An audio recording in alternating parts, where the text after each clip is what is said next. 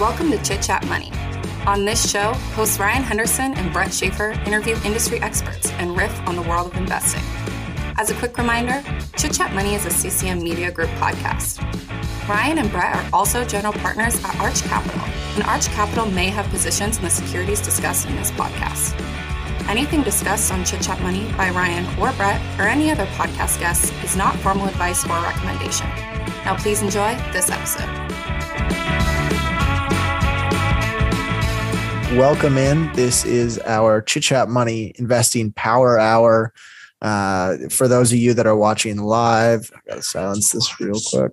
The uh, for those of you that are watching live, feel free to get some questions into the uh, the chat. But the only rule for this is no rules, really. Anything goes. There's uh, we're supposed to come with no prep. Usually we have Ian on, but today it's just Brett and I, and we can talk about anything um, whether that's uh, macro, micro, um, really, really anything. And uh, am I am I forgetting anything? Nope, it's just going to be us two for the time being. Um, we're looking for a Ian. Has to, Ian has to retire. We're we're fielding some prospects right now. No, we haven't really done anything in that regard, but yeah, hopefully, you know, we get some more people on here in the not so distant future. Anything that you've been looking at this week that's piqued your interest? Um, I want. I read through uh, Chewy's earnings report the other day, and it seems it kind of just got me like pessimistic about the market as a whole. And it was actually like a decent report, but it made me think like they pretty much hit their revenue line. Like active customers was down quarter over quarter. Um, so their active customers declined, but their revenue was up uh, pretty strongly because of price increases. And it just kind of got me thinking about how inflation is like this self reinforcing thing where they can increase prices, consumers have to pay more. And then I think, well, how do the consumers pay more? They get higher wage increases. And then that's a higher expense for the companies, and the companies have to raise prices again in order to pay those expenses. And it just becomes this like horrible cycle. And it, I don't know. It just got me thinking like, how do you stop it once it gets going? Uh, you got to cause a recession. It's a it's a brutal right. That's the only way. Is that the the solution? You just raise rates to like uh, you pull a Paul Volcker and just raise rates to whatever the inflation rate is. Yeah, well, it's a really difficult question. I don't think anyone knows the answer because there haven't been that many of these scenarios in modern history. So it's not like anything statistically significant. How many periods have we had like post World War One, post World War Two, 70s? That's like three examples there. So it's hard to get a good read, but I think the only conclusion you can draw is that it it's hard to put back the genie in the bottle and if there's a good way to do that, that's a trillion dollar like if there's a good way to do that where like 100% of the time you you you do this as a say fiscal policy person tre- working at the treasury working at the fed if you do that and it works um, then i mean that you've solved a lot of the world's problems but i don't think anyone has a you know foolproof answer except for blunt forcing a recession which is never fun. That's doesn't have all positives to it. Um, so what happens in a blunt force recession? Just bankruptcies, essentially, like a, a greater amount of business failures. I'm not sure. You're asking the wrong guy. We, I think that, that is way out of my depth. I imagine unemployment goes up, and I imagine a lot of companies fail because financing is too costly. That's mm-hmm. that's kind of what my maybe that's first order thinking, but yeah, and then hopefully people hope that consumer spending might go down. But the thing is, wages are way more sticky. So it's kind of if, um, hmm. So I guess the whole thing is if prices don't keep inflating and maybe there's some disinflation or consumer spending's down, blah, blah, blah. Wages at a lot of companies are not going to revert back. Someone's, if say there's some deflation or something like that, which I guess has been rare. But if there has, if there is any deflation, um, that just can be tough on margins for companies because wages are tougher to revert back or really basically impossible because no one's going to say, yeah, I'm going to go back from $100,000 to $80,000 now that CPI is down. But yeah, But- either way, I, I don't know. The alternative is unemployment. I think you will. Well, it's really hard. Historically, companies have not been able to do that. Um, but we'll see. Who knows? Who knows? Yeah. Anyway, that was just like it's been like a reading the earnings reports has made me just bearish all week. Um, I don't know. It, it feels like every company is not performing optimally. hmm Yeah, we've talked about margins before. Um, margins for like the broad margins for the S and P 500 or the market indices, and I'm in kind of the camp that there has been a secular growth because of uh, since the start of the internet that in you know broad-based profit margins. And you've seen that in the charts except for in the recession of 2000 and the recession of 2008 and a lot of people have said that they're going to revert back to the long-term trend of say you know 6% which what it was i think is what it was in the 20th century. And i've been kind of the camp that that doesn't make sense given the different unit economics of a lot of these firms. But i think if there's a heavy inflationary environment and a recession we uh how am i trying to say this? We could revert back but i still think if you look at the long-term charts in the 0809 recession margins went down. In the 2000 2001 2002 recession margins went down but then they reverted back to that long-term trend so i'm still optimistic that this is only going to be in the short term and that the secular growth and margins will stay there just because of the you know unit economics of a lot of basically fang and a lot of those software stocks but it's hard to tell it's a really really it's really really um, difficult and i don't have any sort of conviction one way or the other Yeah. What about you? Have you have you looked at anything interesting this week? Uh, I saw. I was reading the OpenSea um, fraud security. I don't think it's technically securities fraud, but someone that worked at OpenSea, I believe, a product manager, would buy NFTs before they were about to get launched onto the homepage, and then flip them after they got bid up because when NFTs were hot, you put something on OpenSea's homepage and the price is going to soar. Uh, and there was conviction on that for insider trading on these NFTs. So I think that's a positive to uh, get some of that, um, you know, bad actors out of there. But it's also funny that that's what people are going after.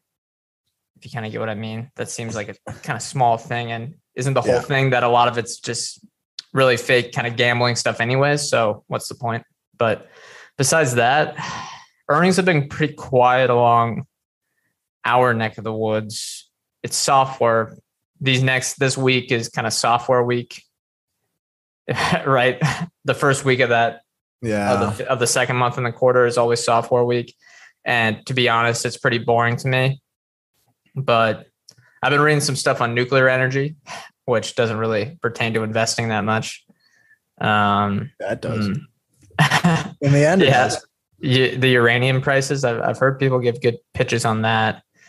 Uh, there's a good chart. Here's an interesting one though. I'm kind of just going through my likes on twitter which is fake prep i guess for the show. And there was this chart that i don't know whether it's a chart crime or pretty um, glaring about how a lot of the nasdaq companies can't fulfill a lot of their interest expense. So the chart is called the zombification of the nasdaq and it is the NASDAQ composite EBIT divided by interest expense and is the percentage of firms.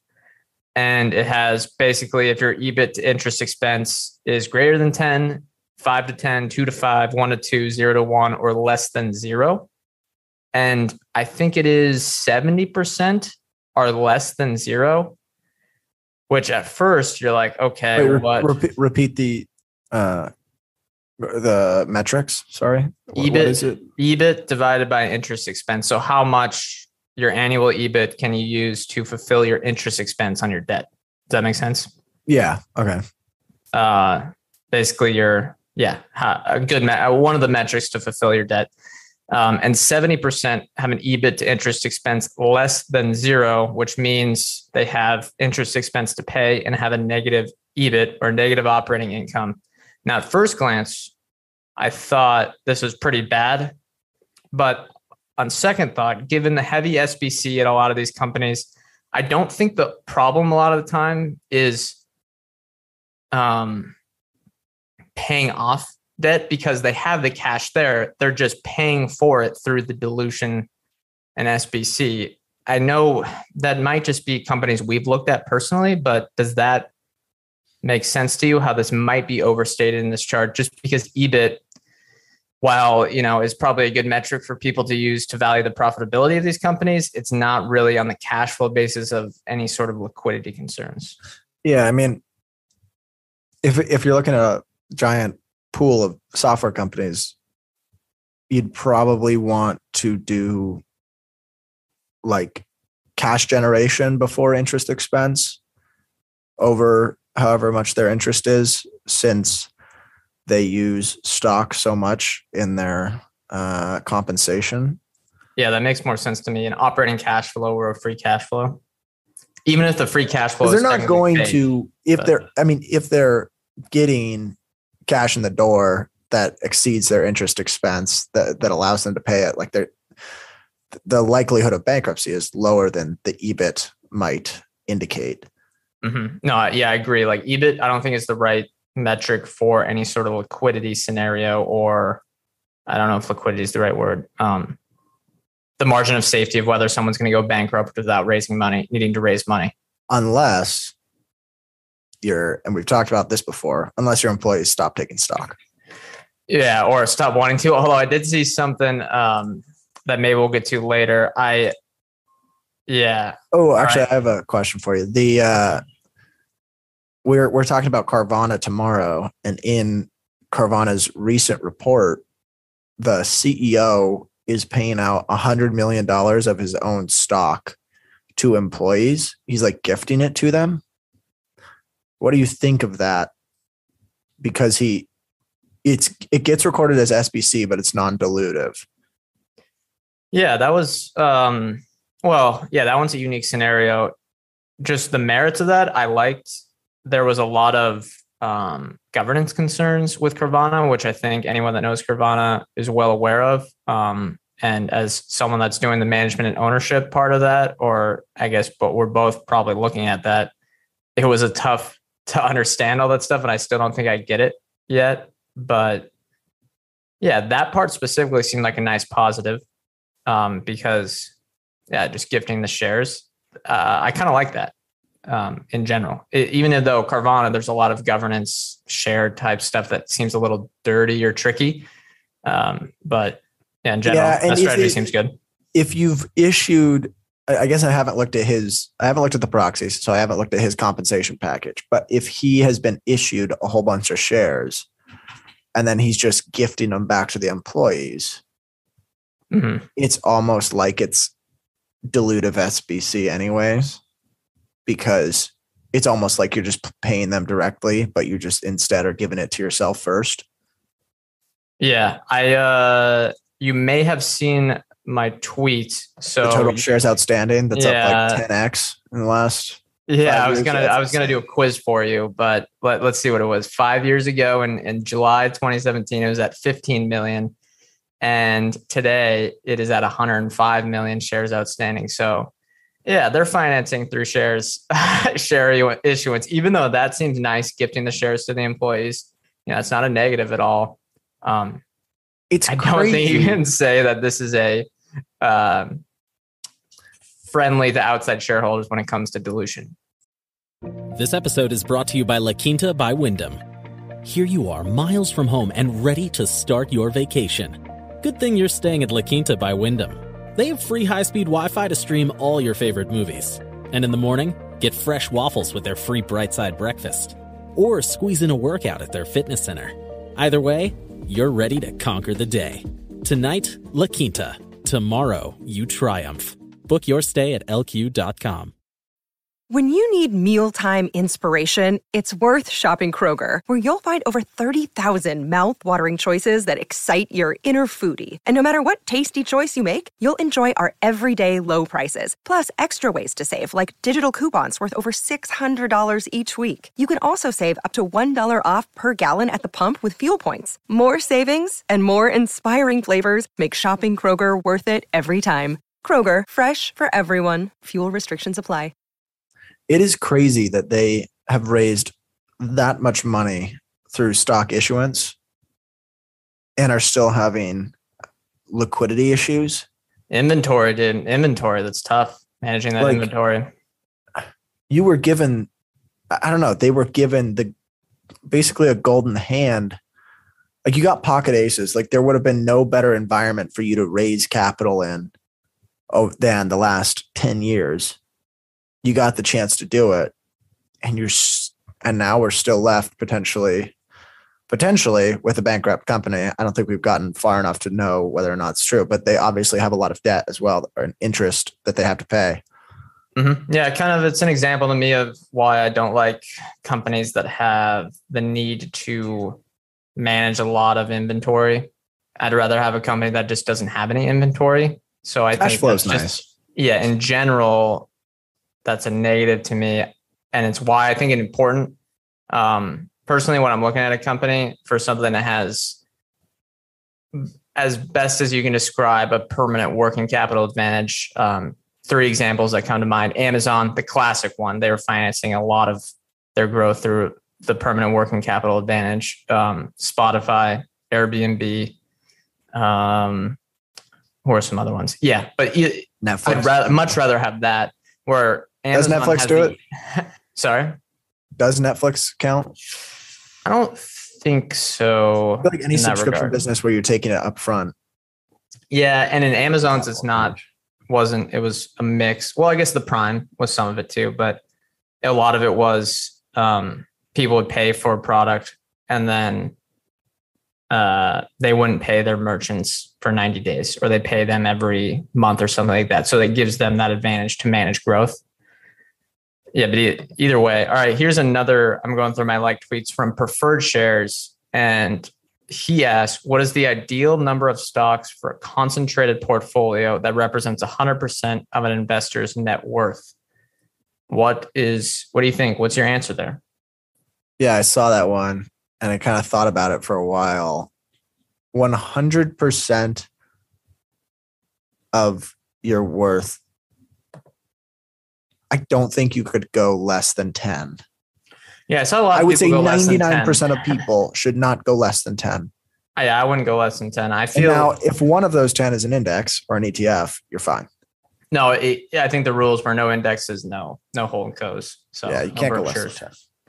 I would go yeah, 10 to 20, kind of depending on what your style is, I think is is a good mix. And it really depends on whether you're I think a key difference is whether you're uh always rebalancing.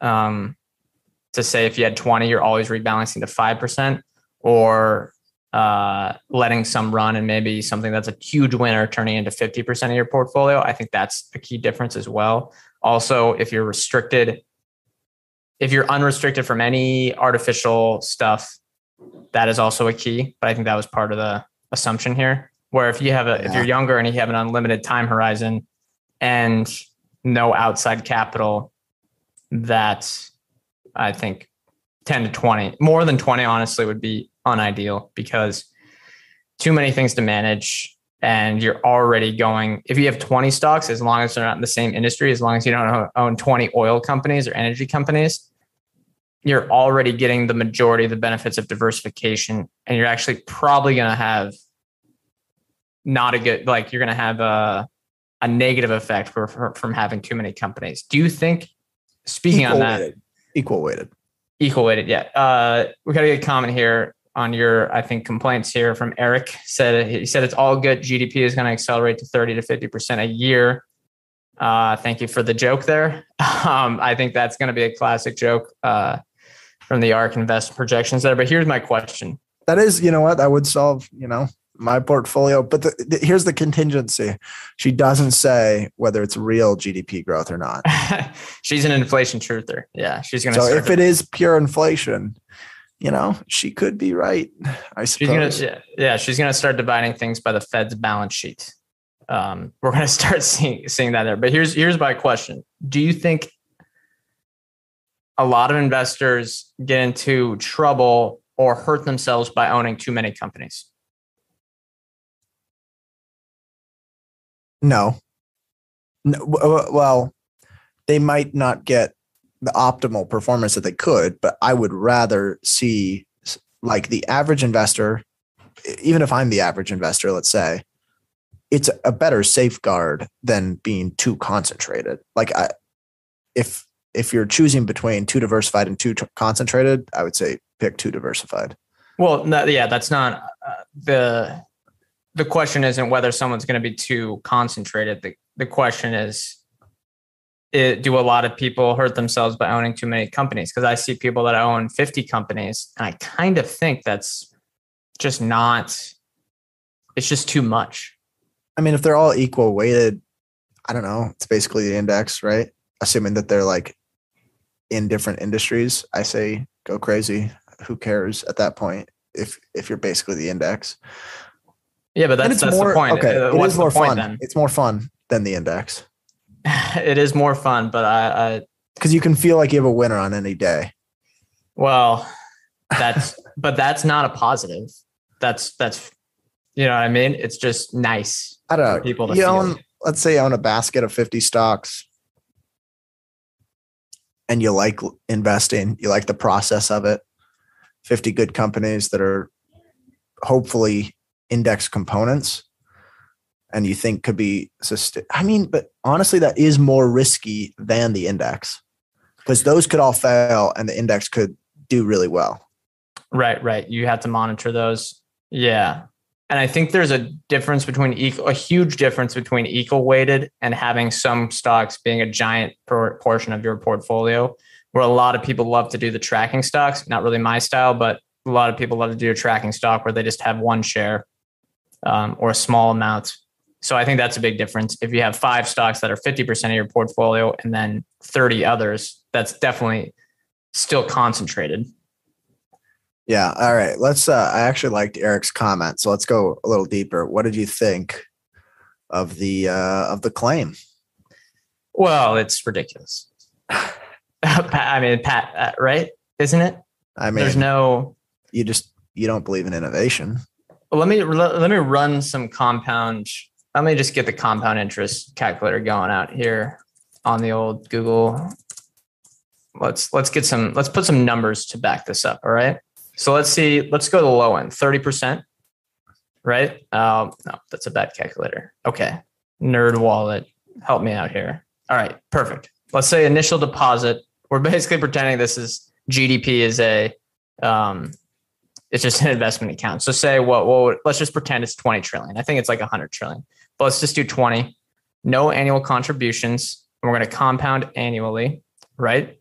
investment time horizon 10 years so basically we're going to say what are uh we're going to say what GDP, for- what GDP will grow over 10 years oh come on load nerd wallet don't do this to me dude it's like so like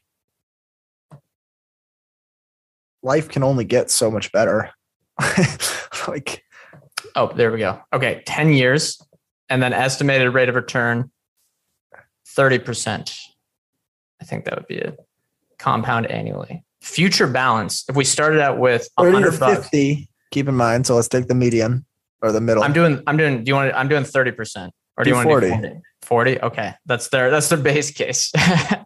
All right. We got, okay. We're saying, we're saying world GDP is 100 trillion, right? And then we're going to do 10 years later, growing at GDP at 40%. It would be 1,379 trillion dollars world GDP. So divide that by world population, which is what, 7.7 billion? Yeah, it might be higher. I mean, yeah. people just, we don't even need to do the math there. People, everyone would be ins- absurdly wealthy in real terms. But it's relative. Like wealth is relative. Like if the population's the same, our our lives didn't get it'll always be if you're a trillionaire and everyone else around you is a quadrillionaire no one cares that you're a trillionaire well, no, And it doesn't in- your purchasing yeah, well- power hasn't actually changed i assume No, well, I think you're Like just doing comparatives. You're doing you're saying that in your scenario, you're saying inflation is running rampant because if there's real GDP growth, that means that everyone is, is absurdly I- wealthy and basically living the life of uh, someone that yeah, everyone's worth like uh, what a hundred millionaire, a cent a millionaire is living today. i know but i don't think there's that much room for like improvement of life Oh well, yeah, of course, of course. I mean, how much that- better can it get On that, well, on a long enough time horizon, like our sure. resources are finite Yeah, on a long enough time horizon, sure, but yeah, it's not going to be forty percent a year. I Um, think I think Bill Brewster talked about it. The greatest GDP growth in a single year for the U.S. was 1942. And what was it? Bombs and tanks. I know, I know, I know. What was the what was 19 the 19 percent. I think was the number. Nineteen. Oh yeah. Well, that's that was, yeah, and that was a year where it If was. that's if if that means if that's how we're getting 30 percent GDP growth, then uh, Cox Panoramic Wi Fi includes advanced security to help protect all your connected devices. You'll get real time alerts. Oh, like this one, so you don't have to worry about malware. Or when your kid downloads a song from a shady link. And now all your computer can play is Red color, red color, where are you? all blocked thanks to advanced security included with Cox Panoramic Wi Fi. Advanced security must be enabled in the Panoramic Wi Fi app. Restrictions apply.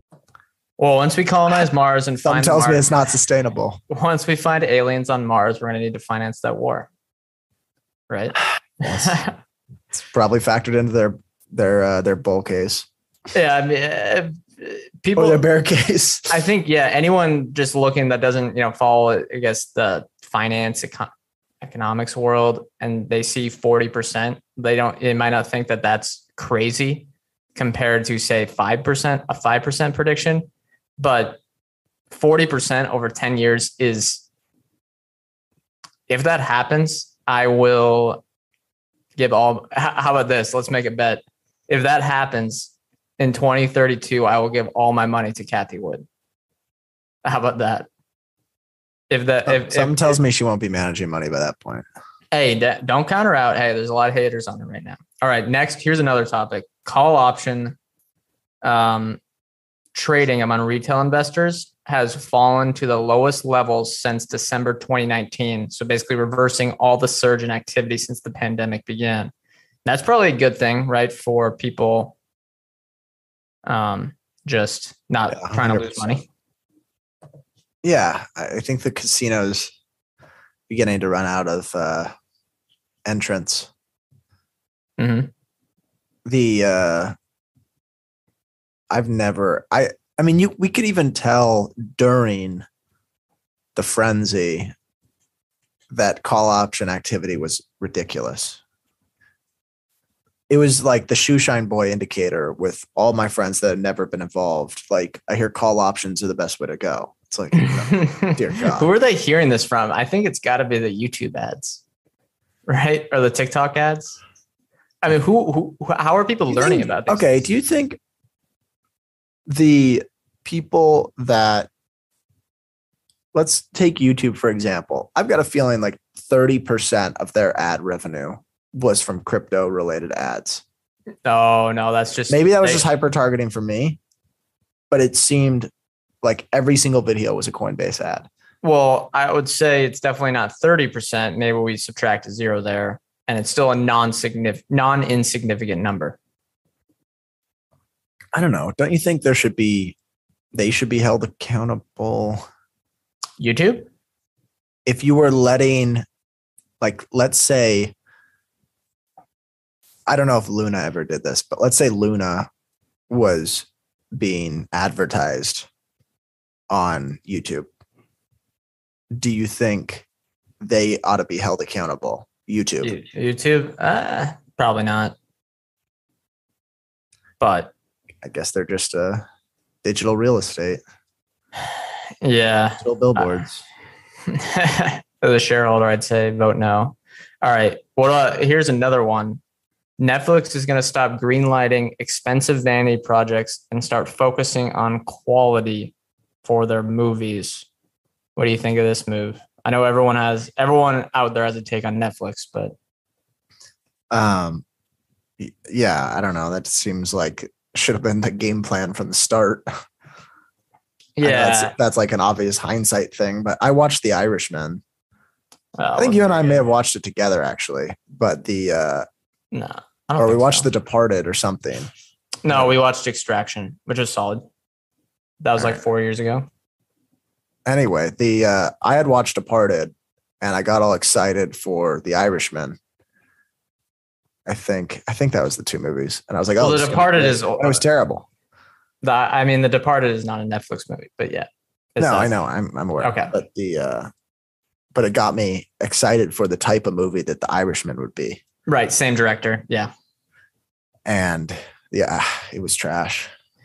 Yeah, it wasn't very good, which is disappointing. I do feel like they've just gone after whether it's I mean the Adam project was okay, like okay, but they went after Ryan Reynolds. They've gone after Chris Hemsworth a lot for a lot of different movies. All these stacked casts with just no it's like they pick the cast and then they're like, all right, let's write a plot. Like yeah. let's write a movie with these guys. Uh, they had a good one. They had a good one about What's the um, best Netflix original movie? The best one? Oh gosh, I forget the name, but Netflix German movie, World War II movie. What's it called? What's it called? Uh, Munich Edge of War. That was I actually watch that really one. good. It's the That one where was- they have to like The guy almost kills Hitler. Yeah, yeah. that one was Okay, I really watched, good. I watched that one on the plane. That was pretty good. Yeah. So I think they're getting better, but yeah, they, I don't know why this wasn't the strategy from the start. And I kind of think they're opening up an opportunity for HBO to, you know, this is kind of their territory, quality over quantity. Have you watched Obi Wan? No, don't subscribe to Disney Plus yet. Um, okay. Have you? Is it good? I mean, I- I think it's only. I believe it was only the start. It was like a two two episodes that they released. Um, it was it was okay. Disney's Alright. kind of pissing me off. Yeah, they're they're ruining. They've they're missed ruining big Star Wars. on all of the Marvel movies. Um, since Endgame, and I don't know. Not to get too like political, but it seems very woke. Like they've really adopted that mantra. Oh yeah. Well, ah, that's not even a. That's just. I don't know if that's like a better. Like if I were a shareholder, is that the better way to go? Really?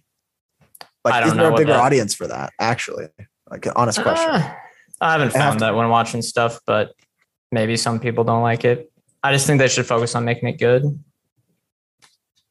Um, it is. I mean, it's like watching the Obi Wan. The. It's weird to me that you could be f- almost forty years. Is it forty years since the like the original Star Wars movies came out? 50, I think, probably 50 now. and Almost you're 50. making almost lower quality movies.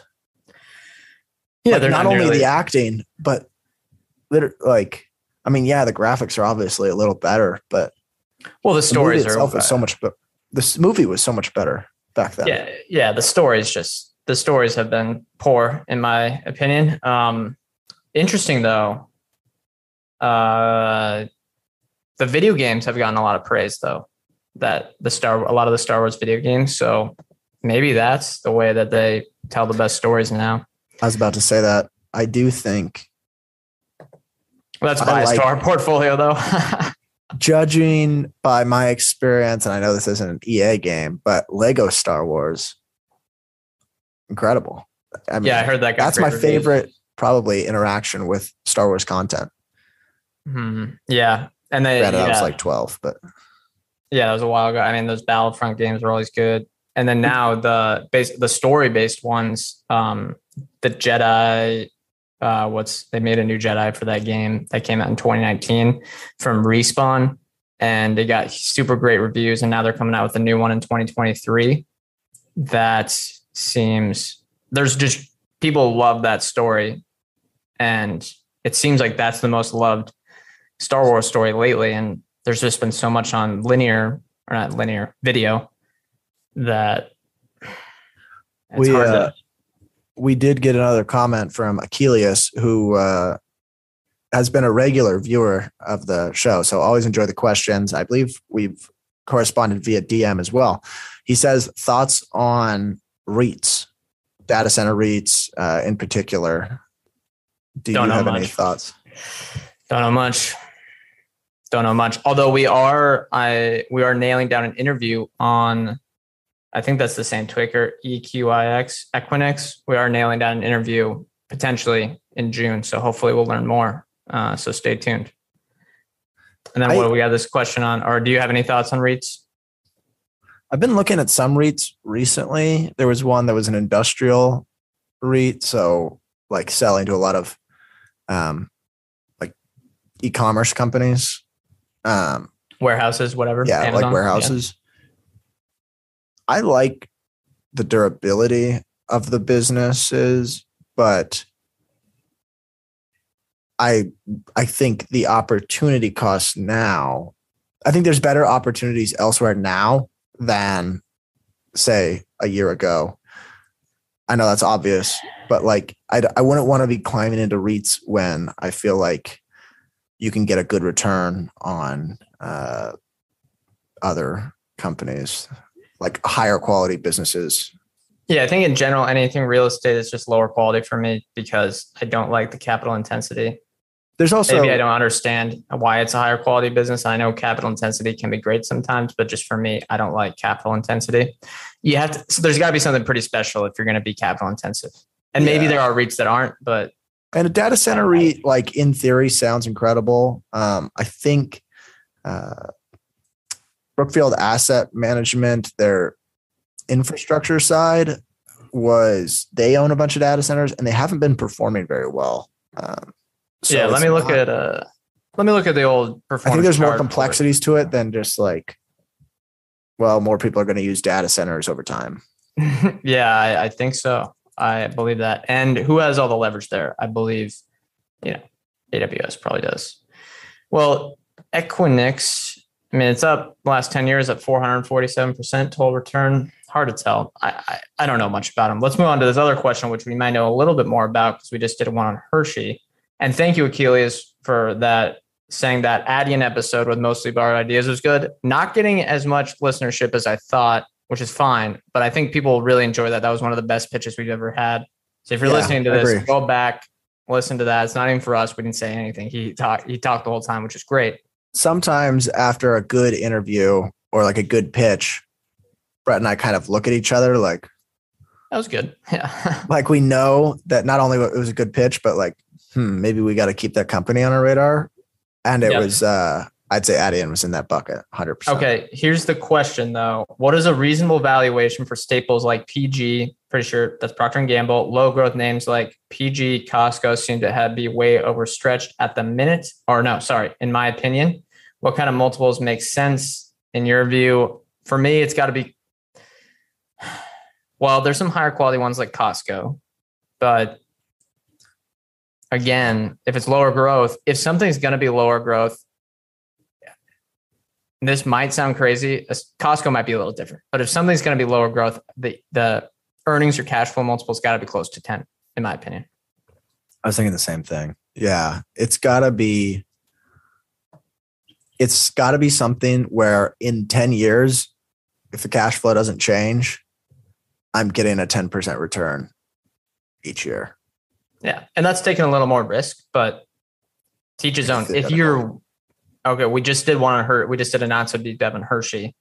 It's trading at I think about twenty times earnings now, which is a little higher than normal. It's similar to maybe a lot of these high quality CPG companies, but the growth is low. So, do I think you would lose money over ten years total return if you bought right now at Hershey? Most likely no, but there's a chance that um, you see some valuation compression. And I, I wouldn't want to take that risk for something that is lower growth. It just that combination always deters me.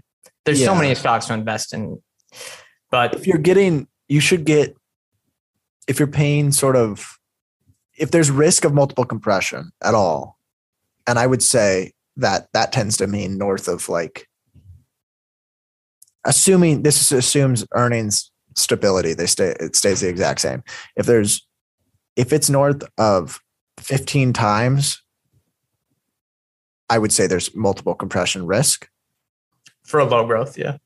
for low growth. If it's higher multiple, you should get paid to take that risk, Yeah.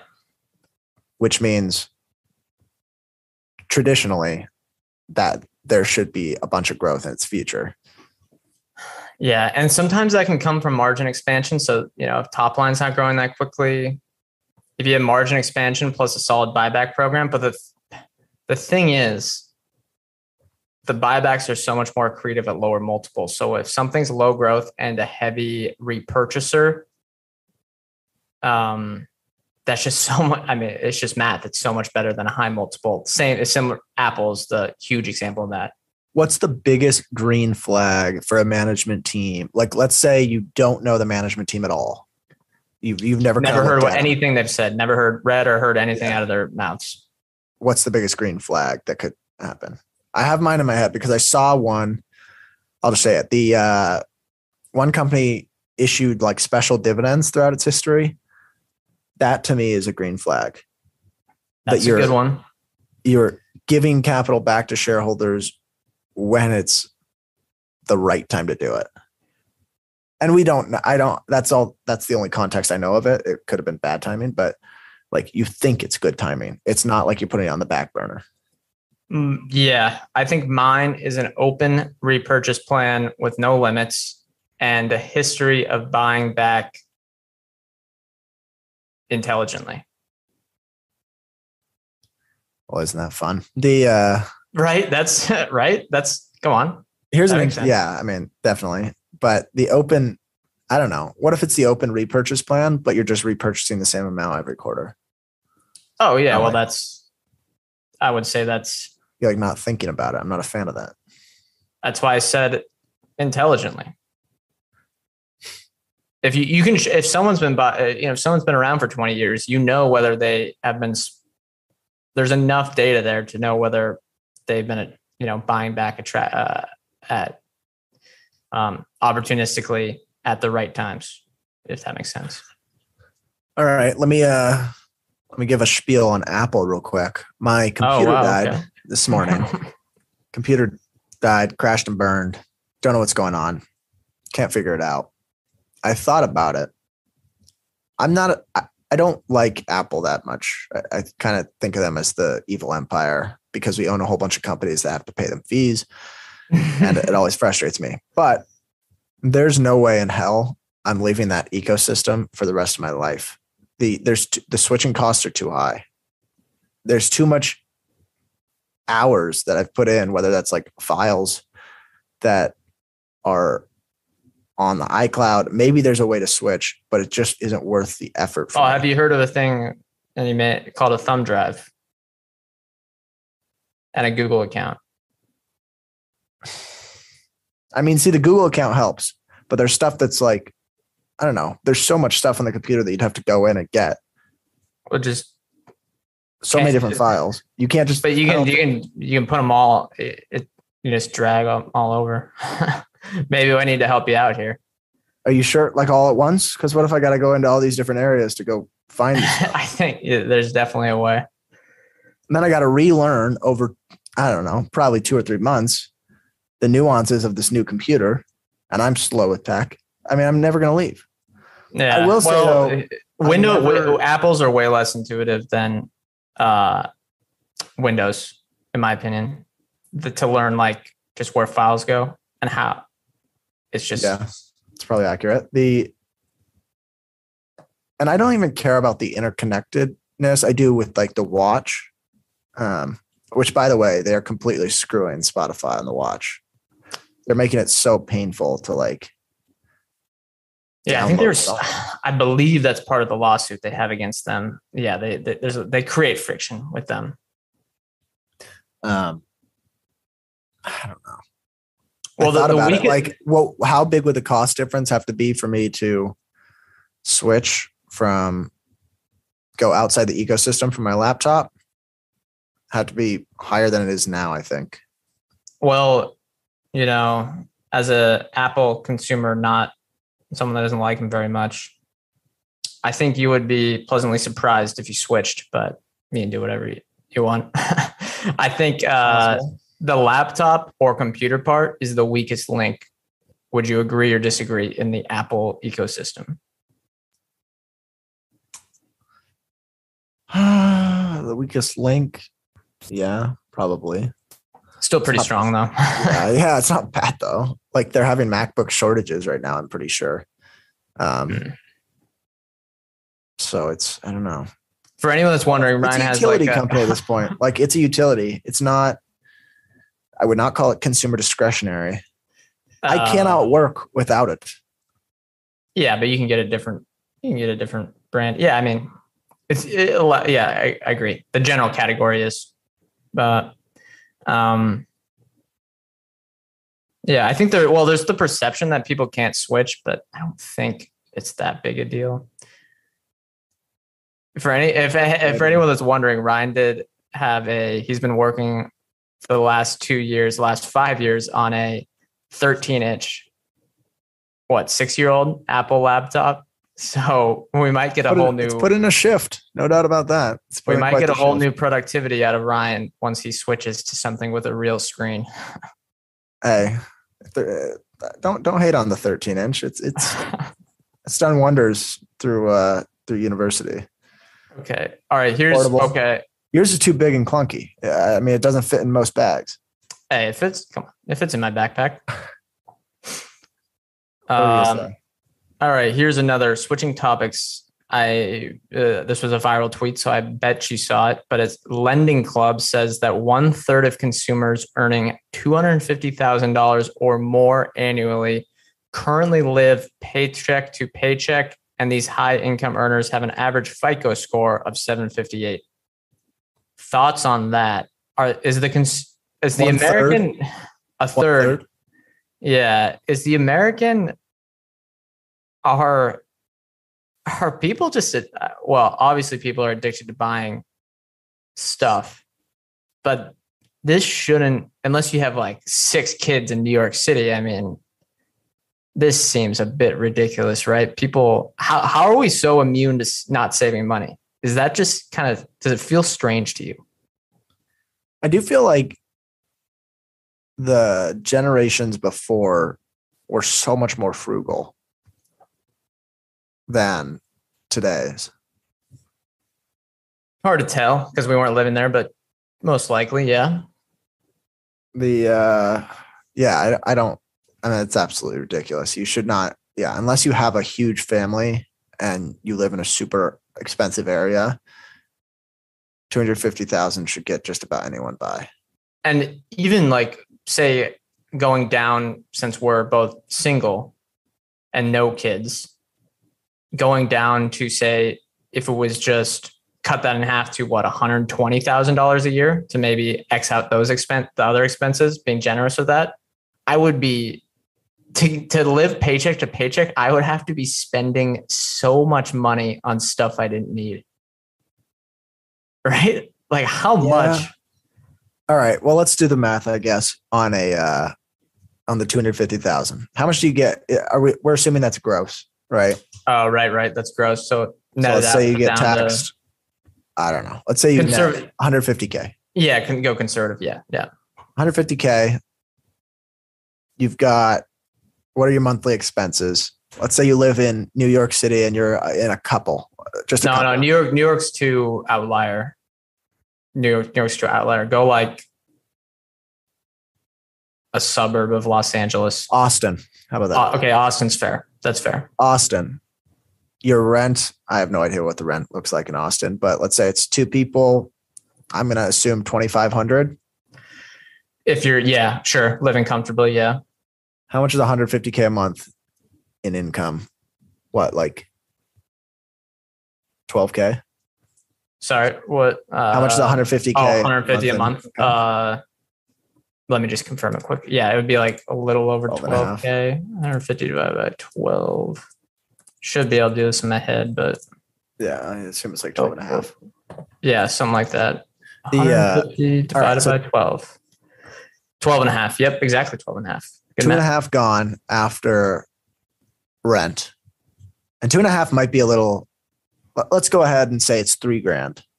I don't know. Well- Austin might be expensive. that yeah, I mean that would be a nice apartment for sure. All right, now you've got nine thousand left. Net of Nine thousand five hundred. nine thousand five hundred. How much are you spending on groceries? Let's say a thousand. Yeah, but this is one person, so Is it one person? Did they say one person? one third of consumers earning 250k or more. So yeah, so this is like, what are you spending? I mean, this is being super conservative in that survey. It's insane. Yeah, I, I think any way you cut it, like even if you spent a thousand bucks on groceries, And a thousand bucks on restaurants. a thousand bucks on restaurants, Okay, you have like a hundred thousand bucks on utility- transportation. 150 on utilities plus wi plus Wi-Fi, and then probably another hundred bucks for streaming or video games or whatever. Pretty much any way you cut it, you're gonna have an extra five grand, I'd imagine. what what and what are what is everyone spending money on? That I guess that's good for um, owners Well, of financial assets. I feel like but, big spenders are probably listening to this. Like, what? Maybe, maybe we're too frugal. well, that's possible. It is. It's like I always think of the moment in The Big Short when he's like, "Have you ever thought you were wrong, Doctor Burry?" And he's like, "I guess that's possible," because he couldn't. He, he never considered it, even though he was Speaking right. of Burry, he was uh he was right again on the whole uh recession coming yeah. Well, or bear market, I guess. We are officially in a bear market, right? uh, Nasdaq, not S and P, did not reach it. Let me confirm that.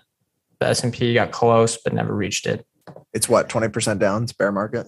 Yeah, year to date, Nasdaq is down 21%, and that is after the recent rise. S&P is down 12.5% and got close, but did not get 20%. But you got to do it from all time highs. Yeah, year to date is essentially all-time highs. We only had one day Oh. where, so that's kind of what I've been using just as a shorthand. Damn, it feels worse. Always feels worse. Yeah. Uh, let let's go. Any other topics? I think I scrolled by one. Hmm. oh, you think Chipotle's quality's gotten worse? Are you short? Oh yeah, these are all what all these comments are. Yeah. Thank you for everyone.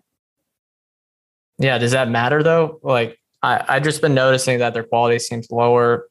Even like the the employees say this might not seem like a big deal, but I think it is just for the customer experience. The the building of the burrito or the bowl has gotten sloppy.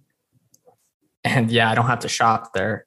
Like that feels a bit pretentious, but it's part of the experience. I- If if I wanted something that was laid out bad, uh, I would just make that at home.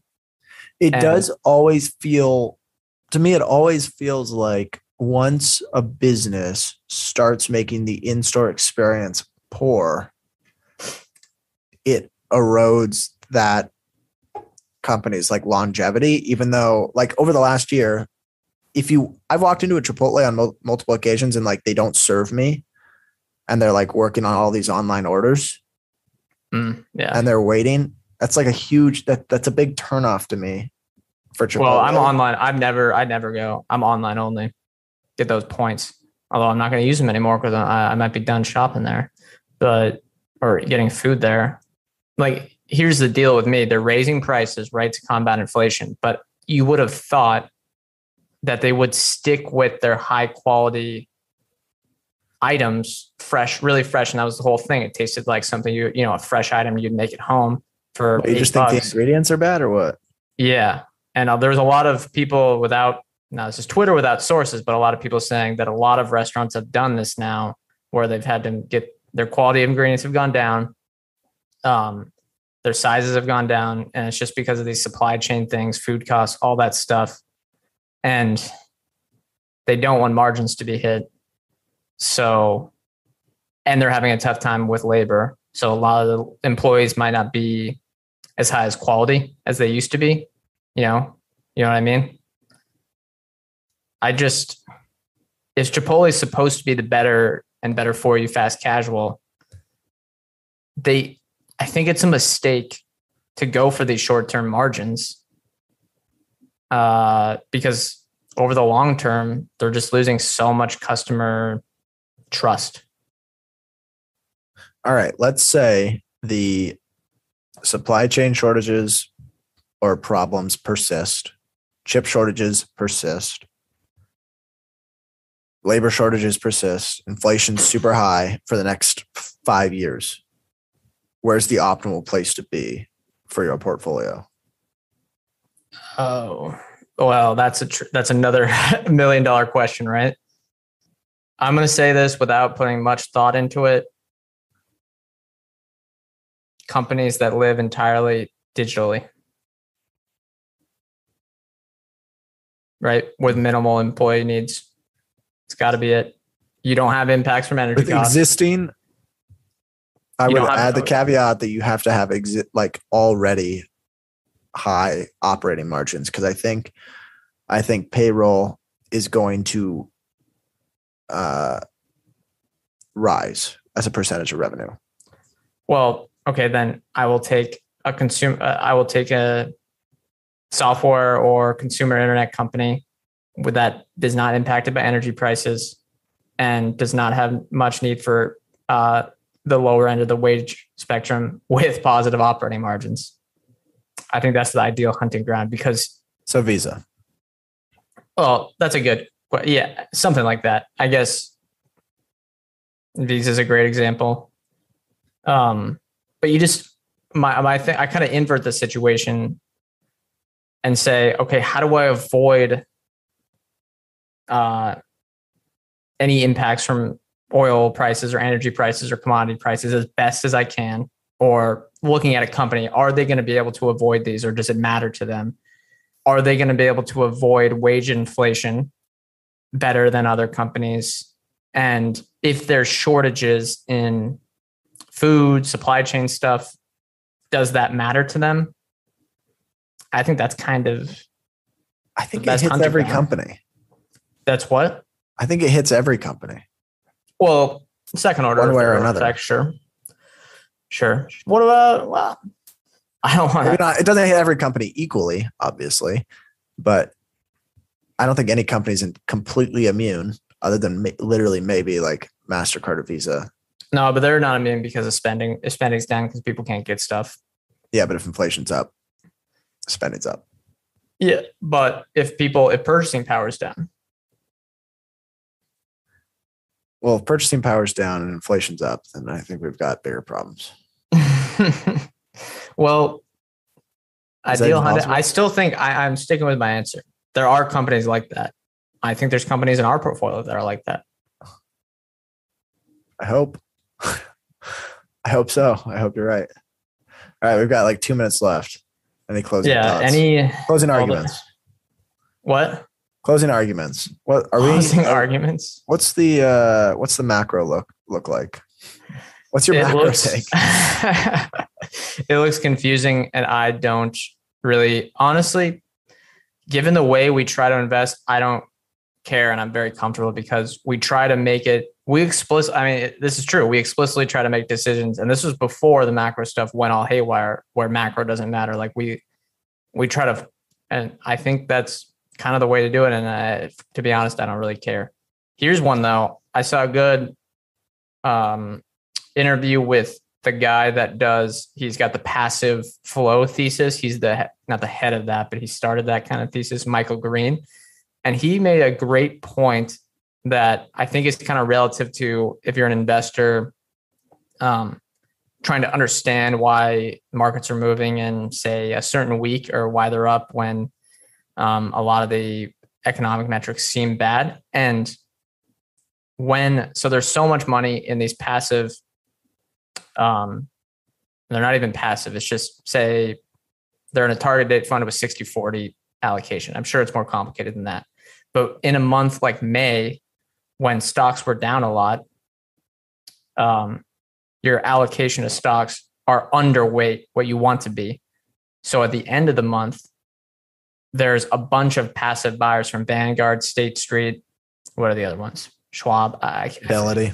BlackRock, um, yeah, Fidelity, T. Rowe Price, that are buying up stocks in these 60 40 portfolios or whatever it is, index funds, blah, blah, blah. And they need to rebalance to say, to get from, if they're down to say 55% uh, up to 60%. And that is just at a massive amount of flows coming in. And I kind of think, and this is without any evidence, and this is something outside of my league, that's what happened at the end of May. Does that make sense to you? Yeah. All I mean, the, Well, some- the- it makes sense in theory to me. I'm not sure. I, I- I don't know if it's completely accurate, but like Right. that that theory would make sense that Se- all seems these things are plausible. underweight. So what they sell bonds? Let's uh, say no, not necessarily sell bonds, but when, well, potentially, but You'd have to, right? If you're 60 40.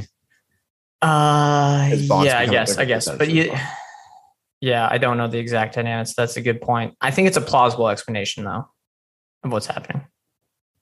Yeah, potentially. All right, one o'clock.